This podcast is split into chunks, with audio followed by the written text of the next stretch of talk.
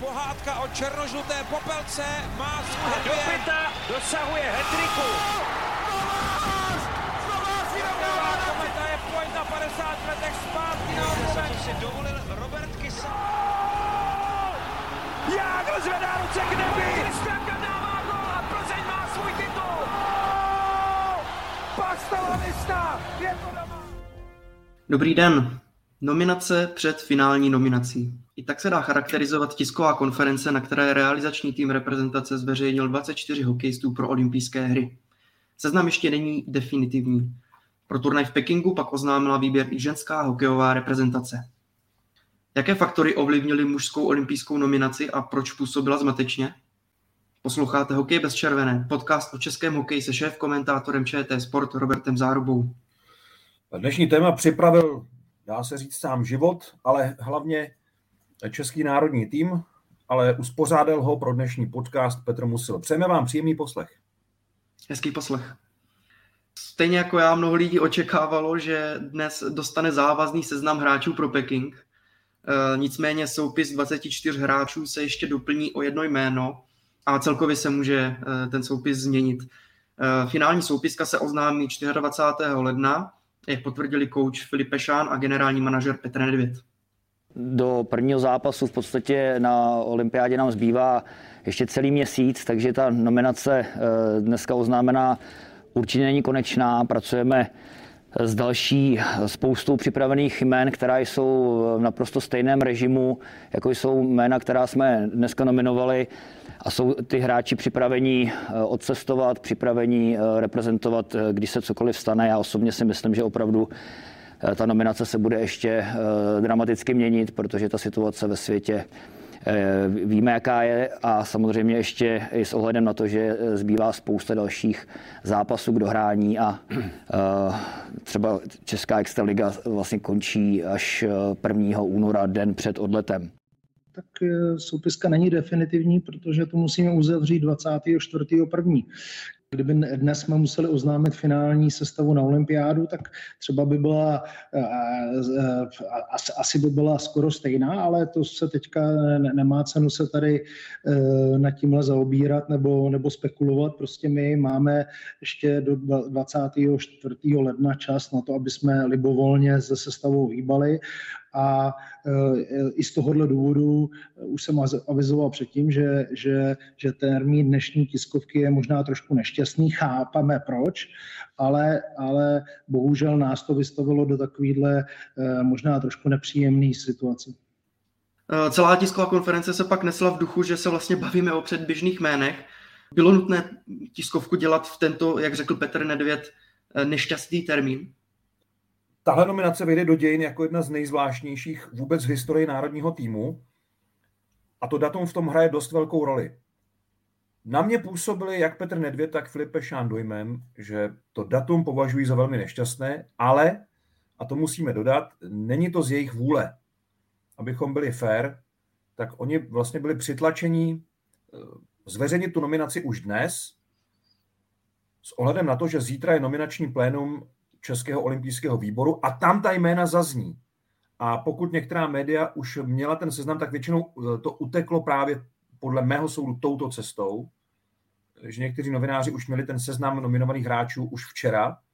A dneska byl tedy nejvyšší čas, pokud nechtěl se národní tým a Český svaz ledního hokeje dostat do situace, kdy se bude spekulovat a už se budou vytahovat ta jména a, a probírat v tisku a v médiích, a svaz bude čekat na 24. ledna na tu konečnou verzi.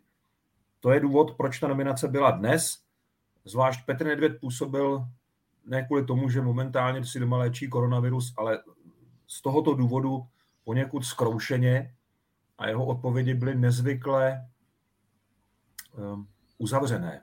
Nebyl tak přímočarý jako jindy. Možná to bylo způsobeno i tou technikou toho rozhovoru, že nebyl přímo na místě tiskové konference, ale od něj jsme se toho pravda tentokrát tolik nedozvěděli a podle mého soudu to má kromě té první příčiny, té zdravotní ještě tu, že vlastně on opravdu ten tým ještě nevidí jako hotový. Já si myslím, že nejpřesněji ten, tu nominaci a ten tým, který byl dnes jmenován, popsal mluvčí svazu Zdeněk Zikmund, když jsme se o tom bavili už off record po skončení tiskové konference.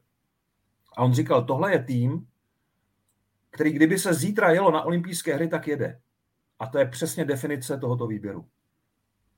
Na druhou stranu, mm, měl jsem z toho prostě dojem, že to je taková tiskovka, jen aby ta tiskovka byla, aby se dostalo uh, nějakému slivu a zveřejnění teda předběžné nominace, ale chybělo mi v tom PR před tou tiskovou konferencí uh, označení, že to je předběžná nominace. Nejde udělat předběžná nominace, říct, tohle je jenom takový seznam. Eh, takže na jednu stranu museli Petr Nedvěd a Filip Pešán tvrdit, tohle je prostě verze, s kterou jedeme na olympijské hry. Filip Pešán několikrát zopakoval, že tomu týmu takhle věří, ale zároveň dodal, že nevěří tomu, že v tom týmu nebudou změny. Typický příklad je Milan Gulaš. Eh, je v tom týmu Milan Gulaš? Proč tam není? No on tam je v tom týmu, ale zatím tam není. To je nevýdaná věc v nominační historii.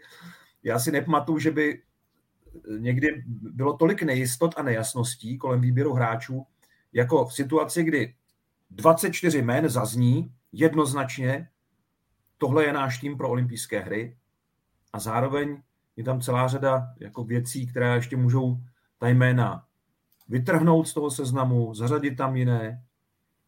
A jistě žijeme ve zvláštní době, tak tohle je asi adekvátní to, co prožíváme. Je to prostě zvláštní nominace. Když budu čerpat z vašich čísel, tak kádr má věkový průměr 29,7 let a podle toho soupisu těch 24 hráčů eh, pojede 12 z nich, kteří mají přes 30 let. Tedy jde o nejstarší tým v historii pro olympiádu. Filip Pešán svůj výběr odůvodnil. Tak jak už je vidět eh, z naší soupisky, tak ta je velmi zkušená. Máme, máme eh, věkový průměr okolo 30 let, což Eh, je hodně, respektive hodně zkušený tým a my jsme v podstatě se shodli na tom, že možná víc lídrů nám v té kabině chybělo na mistrovství světa v Rize, takže jsme se z toho trošičku poučili a proto jsme vsadili více na zkušené hráče než na mládí a já doufám, že jsme udělali dobře. Je už věkový průměr prvním překvapením, než se vlastně dostaneme k těm jednotlivcům, že bereme tak zkušený tým, protože když se podívám na ostatní soupisky, Spojené státy americké by měly eh, oznamovat svou nominaci, ale už se předpokládá, že tam pojede třeba hráč jako Matty Beniers, který byl na, na dvacítkách, za Kanadu pojede Owen Power. Takže některé ty týmy, zvlášť třeba zámořské, povezou celkem mladý tým a bude to zase hodně zajímavá konfrontace, protože víme, že i v minulosti nám se úplně nedařilo proti ruské třeba dvacítce. Jestli není tohle trochu překvapení a, risk z naší strany, vzít takhle zkušený výběr. Na jednu stranu to může být plus, ale v něčem i přece jenom minus. No bude to setkání elektromobilů s klasickými dieselovými motory. Kdybych to měl k něčemu přirovnat. Máme nejstarší tým v historii nejen na olympijských hrách, ale na jakémkoliv velkém světovém turnaji. Nepočítám teďka Eurohockey Tour, počítám mistrovství světa, kanadský světový pohár a olympijské hry. Ještě nikdy jsme nebyli tak blízko věkovému průměru 30 let na hráče. To je fakt něco úplně mimo, co se vy, vy, vymyká všemu, co jsme v minulosti zažili. A je to tedy nejstarší tým v historii. Jsem velmi zvědav, jak si poradí eh, s tím stylem hokeje, který se hraje, ale na druhou stranu všichni ti hráči působí v soutěžích, kde to tempo zvládají velmi obstojně. Zvládají rychlé dvojzápasy, čemu se říká back-to-back games, což bude téma těchto her, stejně jako, tak, eh, jako na každém velkém turnaji, to, to bude kvapík. Ale jak jsem vyrozuměl, tak zároveň eh, trenéři nehledí tentokrát tolik na věk, ale na charakter toho týmu. A když mluvím o charakteru, nebo když eh, teda myslím charakter, tak tím myslím kompletní balení toho charakteru. To znamená nejenom srdce, bojovnost, obětavost, ale taky odvahu a jistotu v té hře. Oni věří, že ten tým eh, ustojí těžké situace, těžké chvíle, které nás bez pochyby v takové soutěži čekají. Eh, zároveň je to poučení z toho minulého šampionátu, které mi teda nikdo nepotvrdil, ale jsou tam ještě samozřejmě jiné vlivy, ale trenéři chtějí ten tým mít víc pod kontrolou v přípravě. Nechtějí tam mít hráče, kteří se připojí na, nebo většinu hráčů, která se připojí na poslední chvíli a jde ze soutěže do soutěže. Chtějí mít tým, který si budou moct trošku připravit na ten turnaj. Proto vsadili tolik na hráče KHL a vsadili na hráče, u kterých je předpoklad jednak eh, vysoké schopnosti přijmout jakoukoliv roli v mužstvu a za druhé vstřebat eh, třeba i úpravu v té sestavě během turnaje. Vyrozuměl jsem, že se staly případy v této sezóně i v minulé v národním týmu. Některé, o některých víme, o některých jenom tušíme, že někteří hráči eh, těžko zvládali přesuny v týmu a, a těžko zvládali kritiku uvnitř týmu. Nemám konkrétní jména teď eh, po ruce, jistě všichni víme případ eh, na mistrovství světa, který se dotkl i Michala Špačka, který je v nominaci. Nebo Jiří ale, Sekáč. Jiří Sekáč samozřejmě je ten, je ten asi největší známý případ, ale zjevně se to asi dotýká i dalších eh, hráčů. A já mám z toho ten pocit, že trenéři tady nechtějí řešit nějaké eh, vnitřní konflikty. A když jsme si psali s Milanem Antošem, eh, on říkal, že tam není žádný rušivý prvek v tom týmu a s tím souhlasím. Takže něco nám to do toho týmu přináší, ta zkušenost a, a taková jistota, ale něco to samozřejmě tomu týmu odebírá. To, to je energie, určitá jiskra, kterou by bez pochyby tomu týmu dodali hráči typu Jakuba Fleka, Matěje Blimla, Filipa Chlapíka a některých dalších, ale trenéři hledají zkušené hráče na jakýkoliv post a do určitých rolí a věří, že když dají Michaela Frolíka do čtvrtého útoku, že on to prostě zkousne. Že on to prostě přijme a tu roli odvede. Já jsem se přímo ptal na tenhle případ, eh, který mě velmi zajímal, na poháru prvního programu, kde se Michailu Frolíkovi vůbec nedařilo. Kdybychom měli nominovat podle tohoto turnaje, tak by v žádném případě nemohl být v tom konečném výběru. Jenomže trenéři si taky pamatovali za prvé to, jak hrál na mistrovství světa v Bratislavě, to bylo za Miloše Říhy ještě, a za druhé eh, testovali ho vlastně i tou, tím přesunem do posledního zápasu v Moskvě, kdy ho přesunuli do čtvrtého útoku, a ten Michal Frolík hrál jakoby bez toho, že by dával najevo nějakou nespokojenost nebo nevoli, že byl takto degradován. To je pro trenéry strašně důležitá zpráva. E, a zjevně to je jeden z faktorů toho, proč třeba takový hráč po velmi nevydařeném turnaji v té nominaci je. Právě tu, tu energii, e, někteří hráči by tam mohli vnést, to jsem měl na mysli, e, vlastně Filip Pešán často povolával hráče jako Matěje Blimla, Jakuba Fleka, Hmm. Asi s nimi počítá možná spíš pro mistrovství světa, ale to by byli právě hráči, kteří samozřejmě bez pochyby přijmou jakoukoliv roli a mohou hrát tak on doufá, čtvrtý útok. On, on doufá, že tam ty hráče stejně má. Jo, je tam Radan Lenz, je tam, je tam Tomáš Hika, je tam Lukáš Sedlák, dobří bruslaři, kteří tu energii, a Jiří Smejkal samozřejmě, kteří tu energii můžou dodat i tak. To, že jsou už trošku ohranější v tom národním týmu, neznamená, že přestali umět bruslit a přestali umět agresivně napadat takže ano, věkově je to hodně jako nezvyk, ale zas tak úplně bych eh, tu ztrátu energie tam nepocitoval. Nějaká tam určitě je, protože ještě kdybychom k tomuhle přidali eh, hráče, o kterých se tady teďka bavíme, tak eh, ten tým by vypadal jako už hodně jako rychlý, dobře bruslivý tým. No tak nejsou tam, tak ta sázka bude zřejmě na trošku jiný styl hry. Ale hlavně bych, já teda viděl tam zatím tu určitou eh, spolehlivost dovnitř toho týmu. Zkušenost vlastně zmiňoval Filip Pešan, když teď tak přemítám i eh, co se týká přesilovek, eh, že právě tam se může ta zkušenost projevit a, a vlastně celkově může český národní tým trochu zlepšit hru v početní převaze. No ale když si vzpomenu na Černovan Cup, tak tam vlastně zmiňoval Filip Pešan, že některé ty přesilovky byly sehrány trochu profesorsky, a z toho mě vyplývá, že tam bylo málo střelby a z toho mě vyplývá, že je právě velice překvapivé, že v době, kdy my stále řešíme vlastně efektivitu v zakončení eh, a koncovku vůbec v českém hokeji, takže v té prvotní nominaci není Milan Gulaš a Filip Chlapík. Tak Milan je hráč, který eh, prokazuje svoji kvalitu eh, samozřejmě v české extralize, o které jsem před chvilkou hovořil, má trošku dominantní, dominantní roli ve svém týmu, kde v podstatě diktuje, diktuje hru celého, celého, celého týmu a to se úplně v olympijském turnaji dít ne, nebude. A je to, je to hráč, který eh, by měl být v první, v první léně a měl by hrát první přesilovou hru a v současné chvíli ta jeho pozice je obsazená. Takže Milan jednoznačně ho sledujeme, jednoznačně eh, víme, co v něm eh, máme a jak jsem řekl, u dalších hráčů může se velmi pravděpodobně stát, že Milan na turnaj stejně odjede. To je pro všechny velké překvapení. Připomínám, že národní tým v téhle sezóně v šesti zápasech má úspěšnost střelby 6,25% a přesilovkovou bilanci má 3,7. Takže tři góly dal v šesti zápasech a sedm jich dostal v přesilovkách. Takže přesilovkové nebo řekněme speciální formace úplně neprospívají v téhle sezóně a střelci týmu opravdu chybí. Proto tu ale je Roman Červenka, proto přišel uh, Radan Lenz, který je schopen dát gól, proto zůstává Michal Řepík, Jan Kovář je taky schopný dávat góly.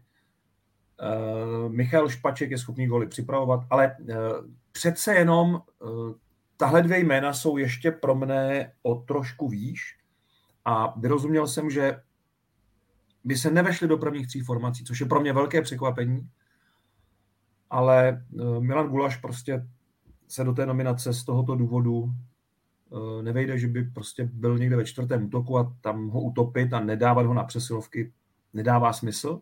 Trenéři vidí v přesilovkách jiné hráče.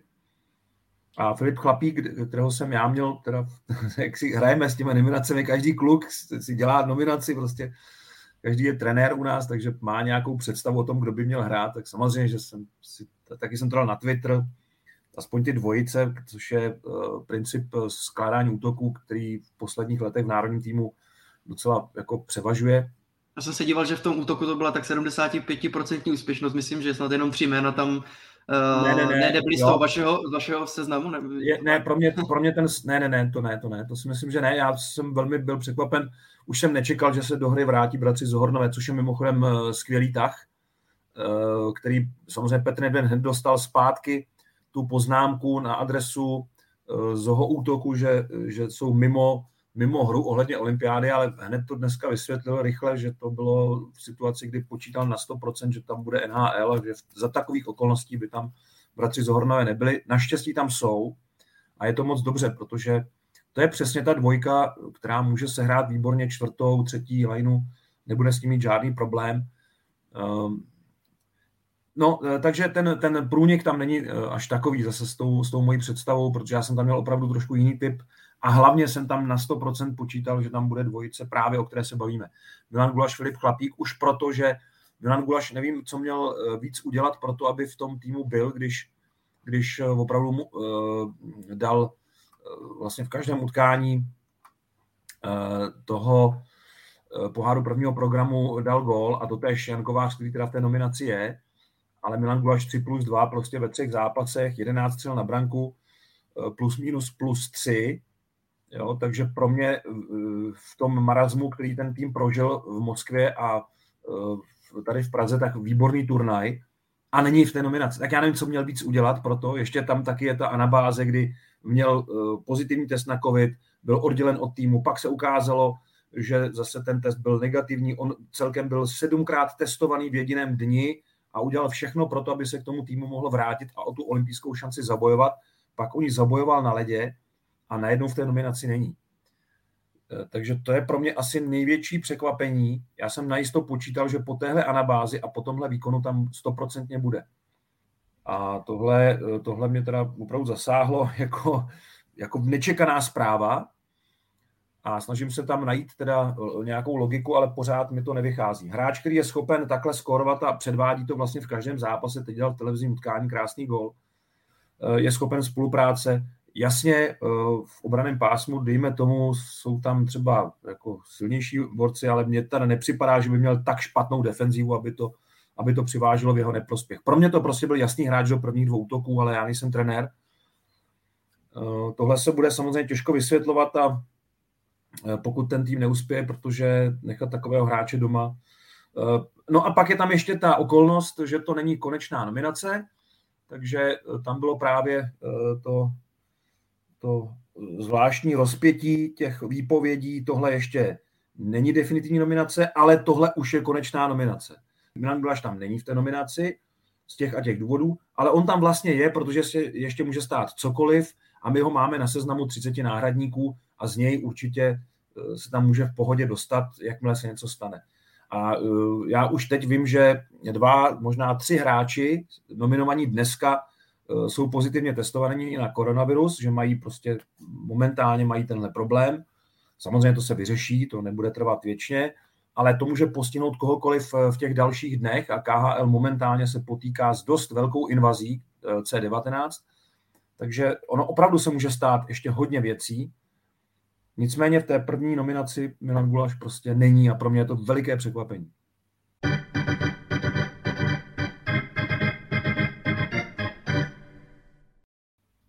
Bez nominační překvapení se dá počítat obránce Ronald Knot eh, a pak tu jsou další hráči, kteří se letos v národním týmu nepředstavili, eh, jako brankář Patrik Bartošák, obránci Tomáš Kundrátek, Vojtěch Mozík a z útočníků pak Radan Lenz, bratři Zohornové a Roman Červenka. Samozřejmě nemusíme chodit eh, nebo vysvětlovat každé jméno, ale co přimělo kouče Filipa Pešána k nominaci těchto hráčů, protože je jich tam dost, kteří ještě letos nedostali příležitost. Takže Pece, možná to lehce risk. To je, to je velmi zajímavý bod eh, naší debaty a já začnu tou podmínkou, kterou Filip Pešán vyslovil na nominační tiskové konferenci před turnajem Karely. Já jsem se na to ještě speciálně ptal po té tiskovce, jestli opravdu platí podmínka, že kdo chce startovat na olympijských hrách a je z Evropy, musí projít testem šesti zápasů v Evropské hokejové tour. To znamená odjet to celé bez úlev.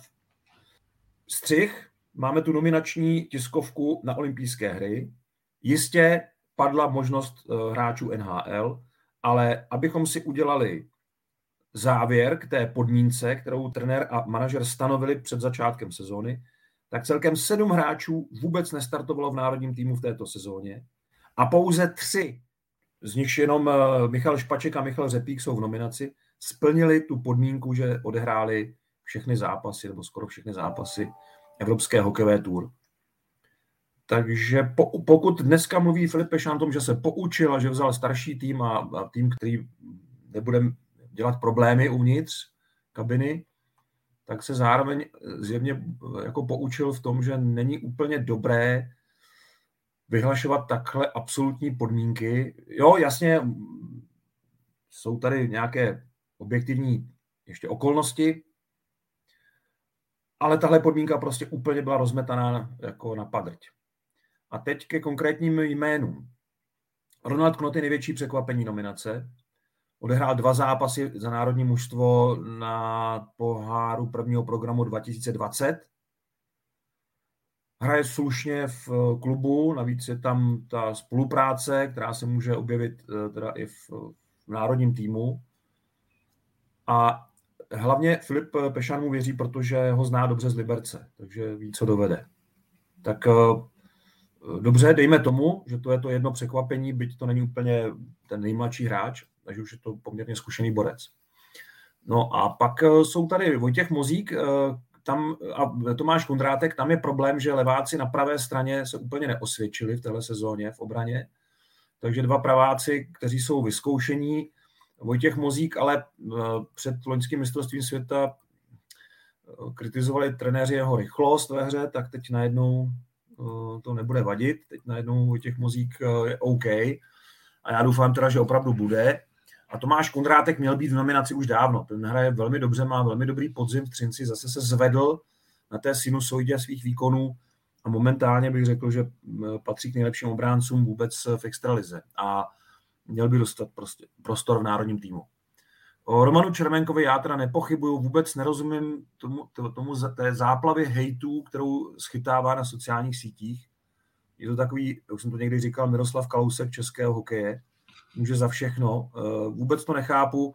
Hráč, který dá 40 branek v národním týmu, pomůže k největším úspěchům, které jsme zažili, které si ještě teda byť matně pamatujeme a má odehráno 157 zápasů a pořád hraje na špičkové úrovni v kvalitní soutěži. Jak může vůbec někdo spochybnit jeho nominaci, tomu já nerozumím, to nechápu. jsou tady odkazy na nějaké údajné jeho jako špatné zápasy, to asi bychom našli u každého hráče, jako nějaké nepovedené zápasy, ale já prostě, Roman Červenka do té nominace jednoznačně patří. No a e, bratři Zohornové, o těch jsem mluvil, Redden Lenz, o tom jsem mluvil, a to je všechno, to je těch sedm hráčů, kteří vlastně nestihli nic v téhle sezóně a de facto je to pro ně první akce za národní mužstvo v tomhle ročníku. Další z věcí, možná co mě napadá takhle, takhle narychlo, může být i určitá spolupráce, protože například Vojtěch Mozík teď hraje s Liborem Šulákem na klubové úrovni ve Vladivostoku. Hrají uh, vyloženě v jedné obrané dvojici. Pak, uh, jak už bylo zmíněno, tak hráči, kterým uh, Filipe Šán věří, Radan Lenz a Ronald Knot zná je z Liberce, nebo bratry z Ohorny. Každopádně přeci jen, nevím, jestli to není lehký risk, samozřejmě Roman Červenka eh, tady z těchto hráčů je ověřený, ale možná hráči jako Romana Červenku právě Filip Pešán potřeboval vidět, i když tam bylo samozřejmě ta podmínka, že nebyl očkovaný, takže do toho vstoupily jiné, jiné záležitosti. A sedm hráčů, přijde mi to takové, přece ten zásah do toho týmu ještě, ještě je celkem výrazný, takže uvidíme, uvidíme, jak si to sedne. Zase je třeba říct, že ti kluci se neuvidí poprvé většinou v té kabině, až na pár výjimek. Ve se znají a je tam i, já tvrdím, že úplně zase brát tam jenom sehrané partičky, taky není úplně uh, ten všelek, uh, že tam určitá dávka uh, odstupu mezi těmi hráči není úplně na škodu, že se vlastně skamarádí víc až během toho turnaje. To vůbec jako, když tam buduje ten vztah během toho turnaje, ono to může i pomoct eh, vnitřně tomu týmu, eh, což nemusí být úplně eh, na závadu a může to hrát určitou roli, neříkám, že nějakou zásadní, ale může to mít nějaký vliv na výkon zápase. A k těm sehraným dvojicím ještě i k Ronald Knot s Lukášem Klokovem Nižikamsku. Tam je, tam je vlastně taky jako spolupráce obou, takže tohle dává smysl. Já jsem sázel na jinou dvojici, já jsem si myslel, že by mohli hrát Tomáš Kundrátek s Davidem Musilem, ale nakonec teda je tam zatím jenom Tomáš Kundrátek v Třince. Dalším tématem eh, je i komunikace realizačního týmu, reprezentace z hráči eh, před dominací. Generální manažer Petr Nedvěd prohlásil, tak já si myslím, že vůbec není potřeba. Samozřejmě komunikace s hráči je, eh, je, je, je neustále, ale co se týče nominace, vůbec není, není na pořadu dne, aby jsme obovávali každého hráče, který je nominovaný. I tady se hokejová veřejnost trochu dělí. Eh, je nutné, aby generální manažer obvolával jednotlivě hráče před nominací? Když nastoupil Filip Pešán k národnímu týmu, tak měl eh, tuhle ambici, že bude obvolávat každého hráče a Petr Nedvěd, že bude obvolávat každého hráče, že budou s každým mluvit, každému vysvětlí jeho roli. Ono se to takhle dělá třeba v Kanadě před mistrovstvím světa, kde se nezveřejňuje jako nominace, dokud ten hráč není potvrzený. Takže v Kanadě vůbec nechápou naše téma omluvenky jo, z, z nominace. Oni to vůbec tohle neznají. Oni prostě mají nominaci a ta je, ta je definitivní, ta platí. Takže tam ta komunikace probíhá velmi intenzivně a tenhle vzor si chtěli eh, převzít k nám, Filip Pešan, Petr Nedvěd, zjistili ale, jak obtížně aplikovatelný je v našem prostředí. Eh, já o tom mám nějakou představu, ale myslím si ne tak úplně přesnou a jednou to s trenéry národního mužstva probereme, kolik vlivů lidí, eh, klubů, se snaží zasáhnout do té nominace, e, to já, já se divím, že, že Filip Pešán nemá ten telefon, kdybych se nedivil, kdyby ho měl denně přes noc e, v mrazáku, aby, aby mu vychladnul. E, je, je to neuvěřitelné množství nejrůznějších postojů, vzkazů, podmínek a vůbec to nemá co dělat s nějakou důstojnou nominací národního mužstva. A je to změna, protože třeba Miloš Říhat to dělal tak, že prostě odevzal seznam, s nikým se nebavil a ten seznam se vyhlásil jako nominace. A 90% hráčů vůbec nevědělo, dokud ten seznam se nezveřejnil na tiskovce, že v té nominaci jsou. Takže eh, on, ono je dobré jako jistě s hráči komunikovat, ale eh, rozumím i tomu, že tentokrát uh, už i s ohledem na ten počet nejrůznějších vlivů a to, že Extraliga se vlastně nepřerušuje, to mimochodem je také docela eh, zásadní důvod, proč je tam tak málo hráčů z extraligy. Takže se tentokrát eh, trenéři a Filip Pešán rozhodli, že půjdou cestou, že ano, někteří hráči to vědí dopředu, ale že ti ostatní se to dozví až té nominace. Eh, není to u nás nic neobvyklého, je třeba říct. Dělalo se to v minulosti prakticky jako v každé, při každé nominaci.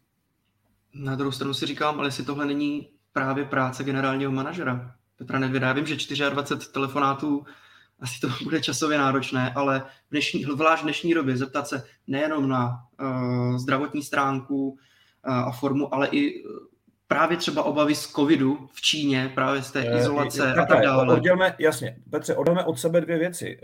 Tenhle informativní telefonát Petr Nedvěd, Filip Pešán a další určitě dělají. To, to zase není tak, že by nevěděli o tom hráči, jestli je v pořádku, jestli ten klub, velice často kontaktují i klub, to si myslím, že tyhle informativní telefonáty dělají, ale my jsme se bavili o telefonátu, uh, jo, ahoj, Honzo, já ti volám, že jsi v nominaci. Jo, to je rozdíl. Takže eh, já teda nevím o tom, že by, mám spoustu jako zna, poznatků z toho, že ti hráči opravdu komunikují, nebo že ten tým, manažeři, manažer, Petr Nedvěd, trenéři, komunikují s těmi hráči, ale nevolají jim už po tomto definitivní rozhodnutí, Eh, že jsou nominovaní na olympijský nebo jiný turnaj. Takhle to bylo, já myslím, že až do Karely, a nejsem si jistý, jak to bylo s pohárem prvního programu, jestli tam nebyl ten zlom, ale uh, tam se Filip Pešan s Petrem Nedvědem rozhodli, že už to dělat nebudou, protože no někdy to s nimi probereme, možná až uh, bude po turnaji, tak se k tomu ještě vrátíme někdy, protože ten, ten, ty tlaky nominační jsou velmi zajímavé a myslím si, že veřejnost vůbec nemá, jako, eh, ani my, popravdě řečeno, kteří jsme blíž k tomu týmu, nemáme přesnou představu, eh, kdo všechno a jak působí na trenéry, aby tohoto hráče nebrali. Dneska bohužel spíš eh, takhle, že neberte toho hráče, než že by ho vzít měli. Takže tohle bude zajímavé téma někdy, někdy do budoucna. A když se bavíme o tlaku na nominaci, hned mě vyskočil tweet Petra uh, Dětka, Dětka. Mm-hmm. majitele Pardubic. Mohlo to hrát taky nějakou roli, že není vlastně žádný hráč z Pardubic v té nominaci. Asi se jednalo jenom o eh, Matěj Blimlovi, si myslím. Ale... Určitě. Matěj Blimel, já jsem ho tam čekal na jisto, že bude na pozici 13. 14. útočníka a možná dokonce v té mojí sestavě byl v tom základu, leč není tam a Ptal jsem se na to Filipa Pešána, on mi řekl, že na to neúplně tenhle konkrétní výrok, na to neměl vliv. On taky, ta pětitýdenní karanténa je, to je nesmysl, to už bylo mnohokrát vyvráceno. Ale spíš tam jde o tu nevstřícnost extraligy, která se rozhodla, že bude hrát do poslední chvíle před e, odletem, před odletem na olympijské hry a pak dokonce se bude hrát i během olympijských her. Takže ne, že v tomhle smyslu bych řekl, že se ty tlaky trochu uklidnily, tím, jak eh, extraligová tabulka je hodně rozdělená a Zlín a Kladno mají ten odstup poměrně značný, tak to dost uklidnilo všechny ostatní kluby, které řekly, jo, v pohodě, my těch šest zápasů během her odehrajeme, když tak, bez těch nominovaných hráčů. Ale vím, že skoro všichni manažeři se zajímali o tom, je tam někdo od nás, máte tam někoho, máte tam toho našeho.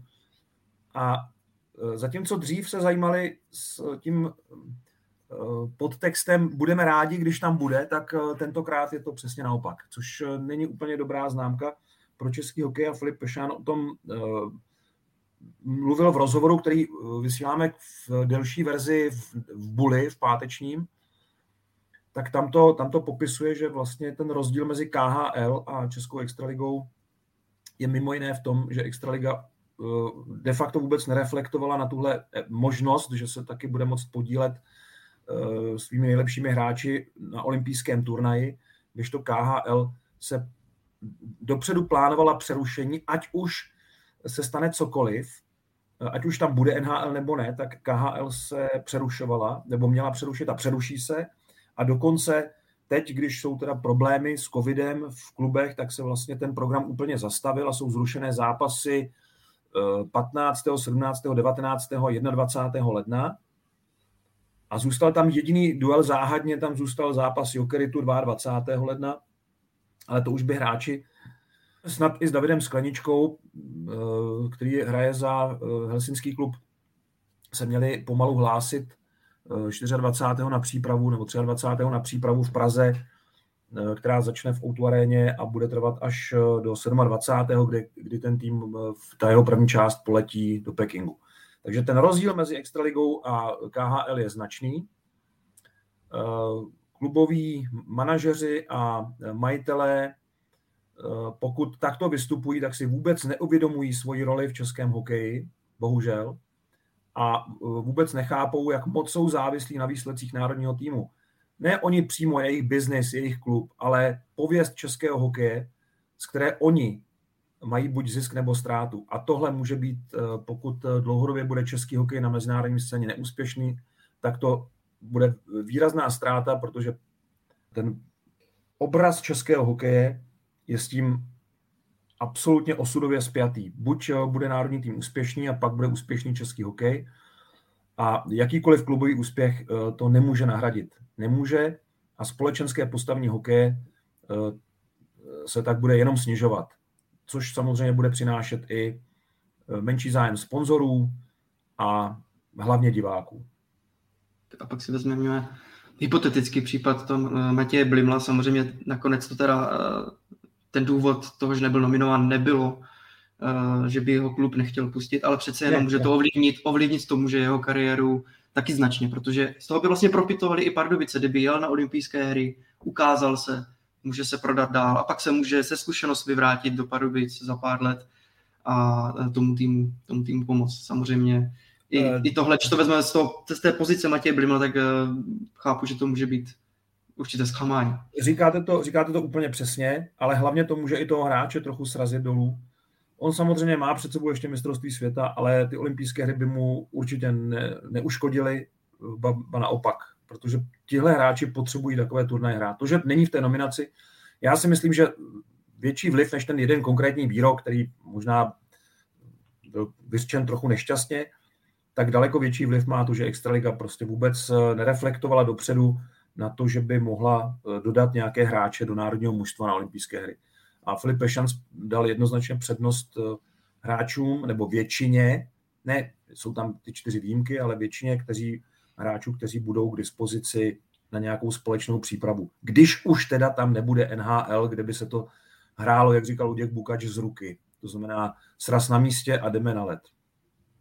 Berme taky v potaz, že Extraliga se do těch problémů dostala trošku sama tím, že letos se hraje s 15 účastníky a najednou se začaly uh, kupit uh, vlastně ty zápasy, které se nestíhají a původně plán byl, a říkal to v OK den poté mm, šef Extraligy, Uh, Josef Řezníček. Josef Řezníček, uh, mě to nemohl naskočit, uh, že vlastně během olympiády neplánuje, aby se hrály nějaké zápasy, jenomže teď uh, Třinec spadl do, uh, do izolace a najednou zjišťují, že jim asi teče do bod a takže možná tam, se dostala trošku do, to, to bylo ale nereálné, Petře, to bylo nereálné, protože šest kol není kam přeložit, tam by se muselo zkrátit playoff, což kluby nechtějí, eh, to neodsouhlasí a v ten moment není kam ty zápasy dál posouvat. A prodloužit sezonu by bylo možné o týden, ale ani to se nikomu nechtělo a zařízla to Sparta, když eh, má program v Outu aréně už zjevně na začátek května eh, spojený ne s hokejem, ale s jinými aktivitami.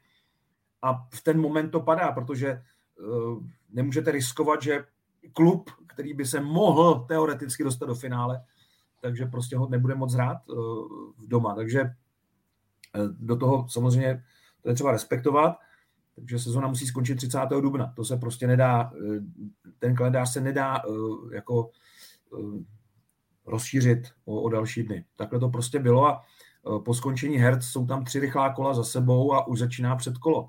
Tam by se musel upravit herní řád eh, nebo řád té eh, soutěže a do toho se nikomu nechtělo. Takže bohužel, takhle to bylo jasné od začátku, že to takhle dopadne. Na té tiskové konferenci mě zaujaly ještě dva body, kdy Filip, Filip Pešán musel reagovat na již uveřejněné rozhovory, jeden v deníku Sport s Davidem Krejčím, že kvůli případné izolaci ještě olympiádu zváží. A pak uh, Filip Pešán reagoval i na uh, výrok Tomáše Krále pro radiožurnál, že je to, je to parafráze, ne, že by měl přímo nůž na krku, ale že samozřejmě výsledek uh, na olympiádě ovlivní jeho budoucnost. Občas si říkám, jestli ta interpretace někdy není i trošku vytržená z kontextu, protože, jak už jsem říkal, Tomáš Král vyloženě nemluvil o tom, že má Filip eh, nůž na krku. Každopádně, jaká je teda eh, tedy jeho budoucnost? Musí uspět na olympiádě, aby, aby mohl pokračovat eh, dál. Rozhodne tom výsledek, ne nominace. Ale kdybych chtěl teda udělat nějaký vtipný bonmot, ne, rádo by vtipný bonmot, tak bych řekl, že si na ten špalek rozepnul košily teďka tuhle nominací. Pokud s tímhle týmem neuspěje, tak to bude mít hodně těžké. Teď je otázka definice toho neúspěchu. Tomáš Král, eh, předseda Českého svazu ledního hokeje, řekl, že by to byl eh, neúspěch v kvalifikaci, nebo prostě to, že by ten tým by nepostoupil do čtvrtfinále, což je to tež vlastně pro někoho to může být předvedená hra, protože i kdybychom se do toho čtvrtfinále dostali a hráli tam tak jako dosud v této sezóně, tak si myslím, že by to asi bylo už neobhajitelné.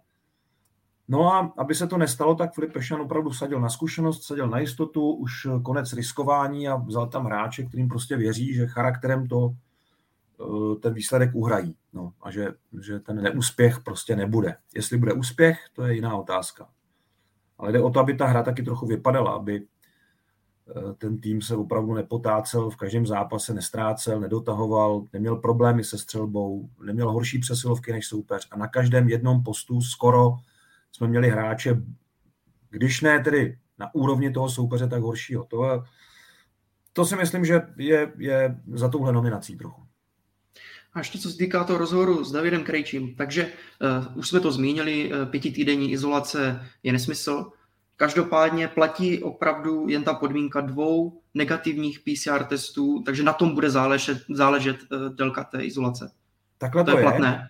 Takhle to je.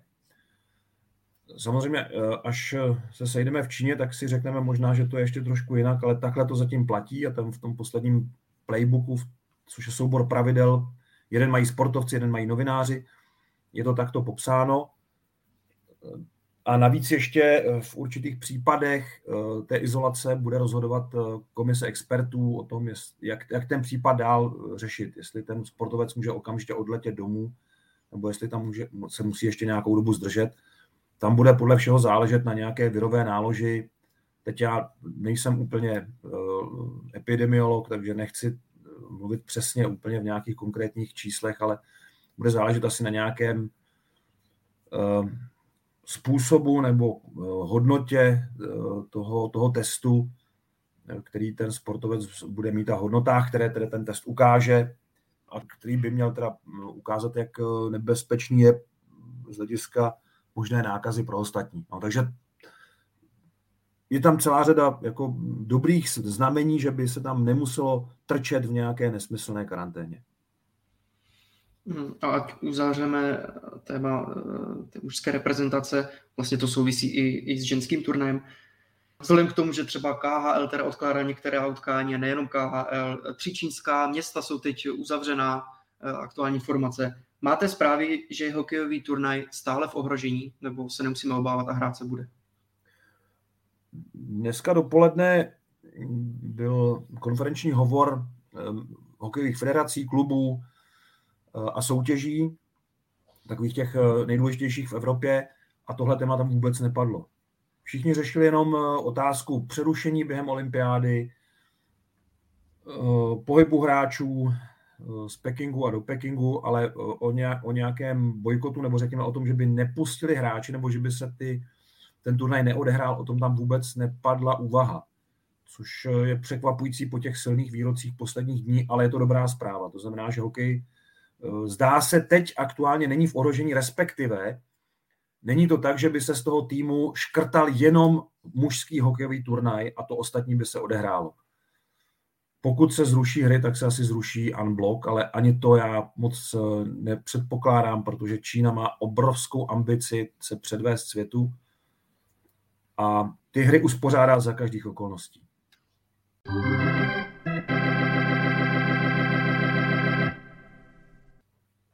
No, jak už jsme oznámili na začátku, tak eh, vlastně i ženská hokejová reprezentace nominovala eh, pro Peking a na hry pod pěti kruhy pojede 23 hráček, tři brankářky, sedm obránkyň a 13 útočnic. Kouč Tomáš Pacina si pochvaloval, že do Pekingu jede prakticky to nejsilnější, co ženský hokej teď má. Trenér národního týmu vysvětlil i vynechání Karolíny Erbanové, bronzové olympijské medailistky v rychlobruslení z Jižní Koreje a vysvětlil to následovně. Ehm, hlavním důvodem bylo, že se Tereza Vanišová a Míša Pejzlová vrátili eh, do, do nominace, že byli schopni hrát a myslíme si, že Karolína tím, že nám pomohla se dostat na olympiádu a tím, že je mezi prv, jednou z prvních náhradnic, považujeme za obrovský úspěch pro ní, že se dostala daleko dál, než jsme očekávali. Ale realita je tak, že ty hráčky které jsou přední teďka v té v nominaci, tak jsou tam zaslouženě. Jak na vás působí momentálně ženská hokejová reprezentace? Dá se očekávat výsledkový vzestup nebo i vyšší popularita postupně eh, v té hokejové veřejnosti ohledně ženské reprezentace? Protože ty tiskovky byly celkem rozdílné, ta atmosféra těch tiskovek. Ty tiskovky od sebe dělily dvě hodiny. Když skončila jedna, tak zbývaly zhruba dvě hodiny do té druhé, ale jako kdy, kdyby to byly dva světelné roky. Ta atmosféra té první tiskovky byla úplně v pohodě, byla velmi vstřícná i z hlediska otázek, protože ženský hokej není kontroverzní téma. Kdybychom stejné dvě tiskovky udělali před 30, možná i 20 lety, tak by eh, to bylo úplně obráceně proč ženský hokej, co tím chcete dokázat, k čemu to je. Museli by se hájit vůbec, že, že hrajou hokej. A, a, a národní tým by řešil jenom, jestli budeme brát tohoto eh, hráče z NHL nebo tohohle a, a jestli, eh, jestli by měl hrát Patera s procházkou tady s tím pravým křídlem nebo tady s tím. Prostě úplná pohoda. A teď se to úplně otočilo. A ta velmi příznivá vstřícná atmosféra byla na té první tiskovce, kde se opravdu řešily Eh, víceméně jenom dva takové kontroverzní body, ale eh, de facto je tam očekávání dobrého výsledku, ale hlavně dobré prezentace eh, českého ženského hokeje, který si chce zlepšit své postavení uvnitř svazu a chce taky nějakými programy trochu povzbudit mladé hokejistky u nás a, a holky, které třeba chtějí začít s hokejem, tak aby měly nějaké podmínky. To je velký cíl a řekněme takový vznešený cíl nad eh, tím základním sportovním výsledkem, pro který si tam ten výběr, který byl dnes jmenován, jede. A když jsme u té prezentace, ženské reprezentace, tak co vlastně získala uh, ženská reprezentace, eh, ženský národní tým s Tomášem Pacinou? Právě možná ta prezentace je, řekněme, na úrovni, je to, je to prostě pozitivnější a jeví se to obecně jako dobrý krok i vzhledem k těm výkonům, ta, ta samozřejmě musím připomenout, že uh, tu práci rozdělal vlastně Petr Novák, předchozí uh, trenér. Přesně který, tak. Já bych, který, já bych na Petra Nováka nerad zapomněl, protože dobře jste se uh, k němu ještě vrátil, protože on byl na začátku té cesty a Tomáš Pacina v ní pokračuje a bylo by trochu nefér na Petra Nováka zapomenout a on to jistě uh, nese trochu úkorně, že a po právu, že vlastně se s ním nespojuje tak úplně ten obrovský vzestup, ženské reprezentace. Eh, ale je pravda, že u toho družstva je už eh, dva roky, déle než dva roky Tomáš Pacina a on vlastně dovedl tu práci až do cíle a přistupuje k ní s nesmírnou pokorou. Mně se líbí, že Tomáš Pacina je ten typ trenéra, eh, kterého hokejistky musí v kabině absolutně respektovat. Je to velmi vzdělaný muž, který umí vystupovat, umí jednat a má ještě takový ten takový ten americký nátisk. Nejenom tím akcentem, který má, ale tím přístupem k hokeji. Takový kanadský jako styl, jako uvažování. A to si myslím, že musí hokejistkám velmi imponovat, takže přestože Tomáš Pacina za sebou nemá nějakou brilantní hráčskou kariéru, tak tohle mu musí eh, budovat přirozenou cestou jako vysoký respekt u hokejistek. A to je přesně to, co Eh, na téhle pozici eh, potřebujete. Takže eh, v té prezentaci určitě se to hodně změnilo, hodně se to posunulo a mm, není to zároveň nějaký blištivý obal na nějakém vadném zboží.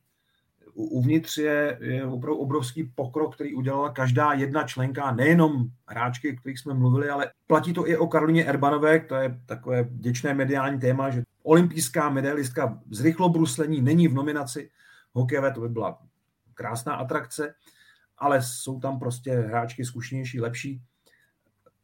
Je opravdu důležité, že tam eh, v tom týmu zjevně ten vztah trenér hráčky funguje. Nemáme žádné známky o tom, že by tomu bylo jinak.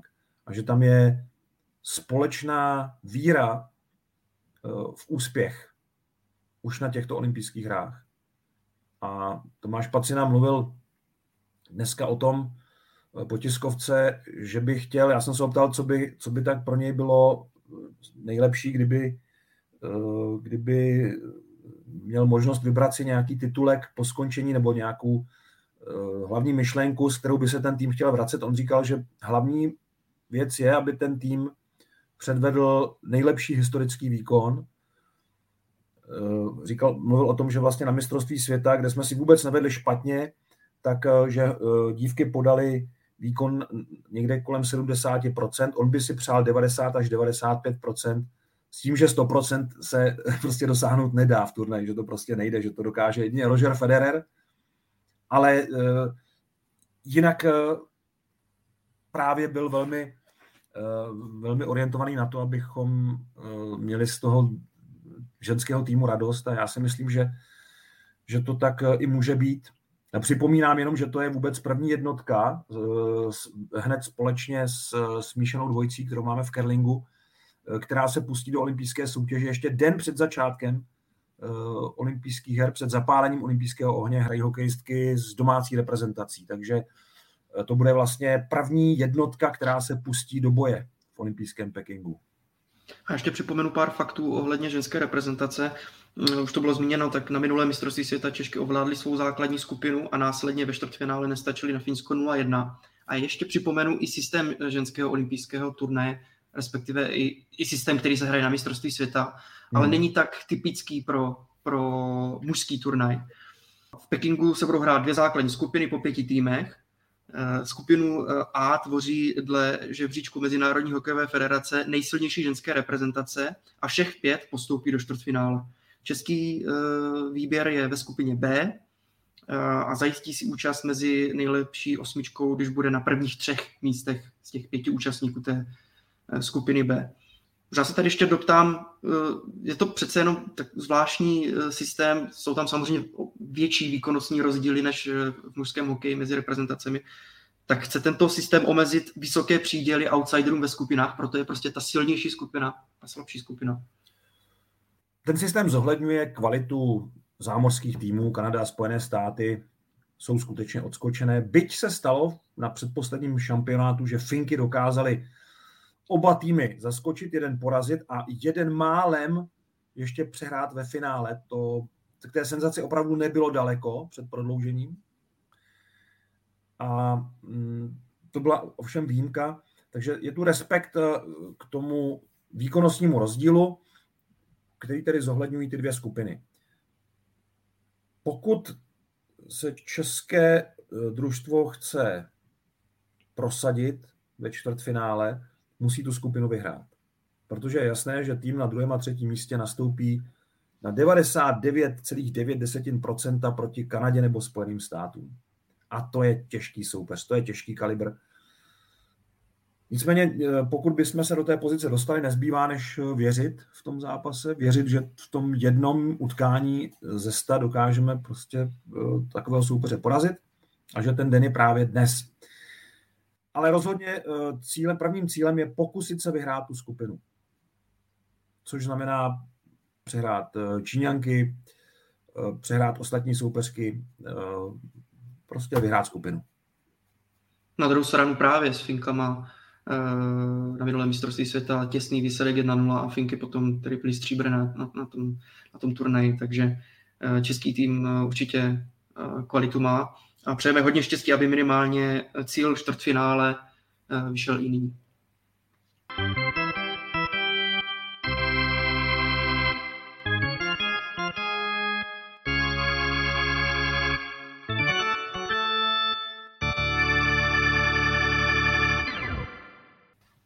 další části našeho podcastu dostanou prostor dotazy našich posluchačů. Otázky můžete klást pod našimi podcasty jak na YouTube kanálu nebo sociálních sítích ČT Sport, tak také na Twitteru Roberta Záruby.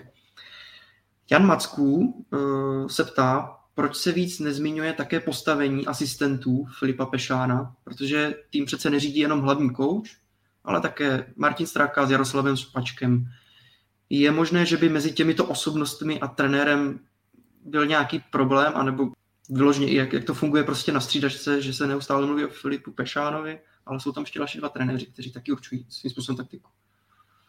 Vždycky byl hlavní kouč středem pozornosti a vždycky se snažil tu pozornost ze sebe trochu rozdělit mezi asistenty. Eh, Vladimír Ružička si kvůli tomu posílal na tiskovky a také eh, na televizní rozhovory své asistenty. Eh, Miloš Říha dělal to samé, takže hodně mluvili jeho asistenti a Filip Pešan to dělá taky. Mezi novináře chodí na střídačku Jaroslav Špaček, Martin Straka, Filip Pešan. Takhle se točí ve třech a když je něco zapotřebí brankářům, tak Zdeněk Orc. Ale hlavní nominaci, nebo nominaci na olympijské hry a jakoukoliv nominaci má oznamovat hlavní trenér. Takže možná proto se teď mluví hodně o Filipu Pešanovi, protože on je spolu zodpovědný. On byl na té tiskovce jako zástupce trenerského štábu a je to tak správně, na tom není nic špatného. Jestli je mezi nimi nějaký spor, nevím, nejsem s nimi 24 hodin denně, ale můj můj dojem je, že nic takového a hlavně, i kdyby byl, nejsou to typy, které by se po nějaké hádce nebo po nějakém sporu zatvrdili a uzavřeli a nechtěli spolupracovat. Takové případy v národním týmu byly, ale tohle je, myslím, něco jiného. Otázku Vojtěcha Habra můžeme možná posunout už i eh, směrem k mistrovství světa, eh, protože dotaz směřuje na Martina Frka, který by mhm. teoreticky mohl být k dispozici pro mistrovství světa. A Vojtěch Habr se ptá, mohl by být povolán eh, Martin Frk do reprezentace, eh, protože je to hráč z jednou z nejtvrdších střel na světě, eh, podle Vojtěcha Habra, a je podle něj nedoceněný a opomíjený. Martin Frk je výborný střelec, tvrdý střelec, ale trošičku slabší bruslař a to, to trošku limituje jeho, jeho jako výkon. V národním týmu si zahrál a tou tvrdou ranou se tam taky pěkně odprezentoval. Uh, hraje v uh, Ontáriu, v American Hockey League. Mm. Dokonce už naskočil za A tým za Los Angeles hrál, Kings. Hrál dvakrát za LA, no, hrál dvakrát za Kings. Um, může, klidně může na mistrovství světa, když bude mít formu a bude se hodit, tak klidně, ale když už jsme u toho, já si myslím, že tím, jak se uh, hráčům NHL vzdálila olympiáda, tak eh, že budou opět mít zájem, větší zájem eh, letět do Helsinek a do Tampere na mistrovství světa letos. Že se to otočí. To, co mělo být, to se nestalo, to, co všichni plánovali, jak se nestalo a bude eh, vlastně podobná situace jako před čtyřmi lety mezi Pyeongchangem a Kodaní, kdy do Kodaně najednou přiletěli David Pastrňák s Davidem Krejčím zcela nečekaně po vyřazení Bostonu, a sehráli tam velmi důležitou roli, tak já si myslím, že eh, neříkám, že tihle dva zrovna, ale eh, typuju, že těch hráčů NHL uvidíme na mistrovství světa víc, než bylo původně plánováno a že pro kluky z nižších soutěží tam nebude tolik místa, že po nich nebude až tak velká poptávka. Jakkoliv Martin Frk by byl jako zajímavý na zkoušku, tak si myslím, že letos to asi nevíde. Jiří Hruza se na Twitteru ptal, eh, jestli už máte hotový program na olympiádu, nebo v jaké jste fázi tedy. Jsem ve fázi eh, mezi třetí a čtvrtou verzí, s tím, že premiérový program limitovaný naší sublicencí na 240 hodin je aktuálně 237 hodin 20 minut. Samozřejmě tam e, nejsou započítány hokejové přestávky a tak, ale my potřebujeme nějakou rezervu, protože v tomhle čísle ještě není Eh, čtvrtfinále eh, žen, kde doufáme, že budou naše hokejistky. Eh, takže to zase nateče o dvě a půl hodiny, no a, a jsme prakticky zase na těch 240 hodinách a my potřebujeme nějakou rezervu na závěr, protože zápasy se můžou prodlužovat, některé závody se mohou opakovat kvůli počasí a tak dál. Takže jsem mezi třetí a čtvrtou verzí a připomínám jenom, že Česká televize není majitelem práv, ale mm, vyjednala si sublicenci, což ale znamená, že smí vysílat pouze na jednom programu, nesmí použít druhý program a nesmí použít ani druhý stream s výjimkou kolize dvou medailových závodů s českou účastí. A říkám to schválně v hokejovém podcastu, protože to má bohužel vliv i na hokejový program z olympijských her, kde dva zápasy hokejistek kolidují se závody biatlonistů a biatlonistek s medailovými závody a to též se týká eh, zápasu, tuším, Česko-Švýcarsko eh, hokejistů, takže tam budou nutné různé posuny eh, a různé záznamy a odskoky a zase není možné úplně přecházet z jednoho sportu do druhého, protože abychom mohli použít tento program v repríze, aniž by se nám započítávaly další hodiny do, to, do té premiérové hranice 240 hodin, tak eh, tohle dělat nemůžeme. Znamená to, že těch pravidel je moc, my je musíme dodržovat a budeme vysílat zhruba tak, jako jsme vysílali z Pyeongchangu, eh, s tím, že se nám podařilo vyjednat nárůst hodin právě na těch 240.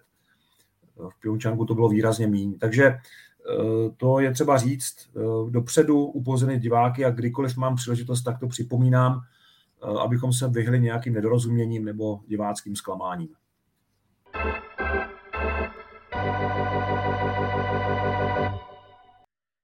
Nominace na hry v Pekingu už odstartovala polemiku a ještě v následujících dnech eh, určitě dá podtext eh, k různým diskuzím, jak bývá zvykem.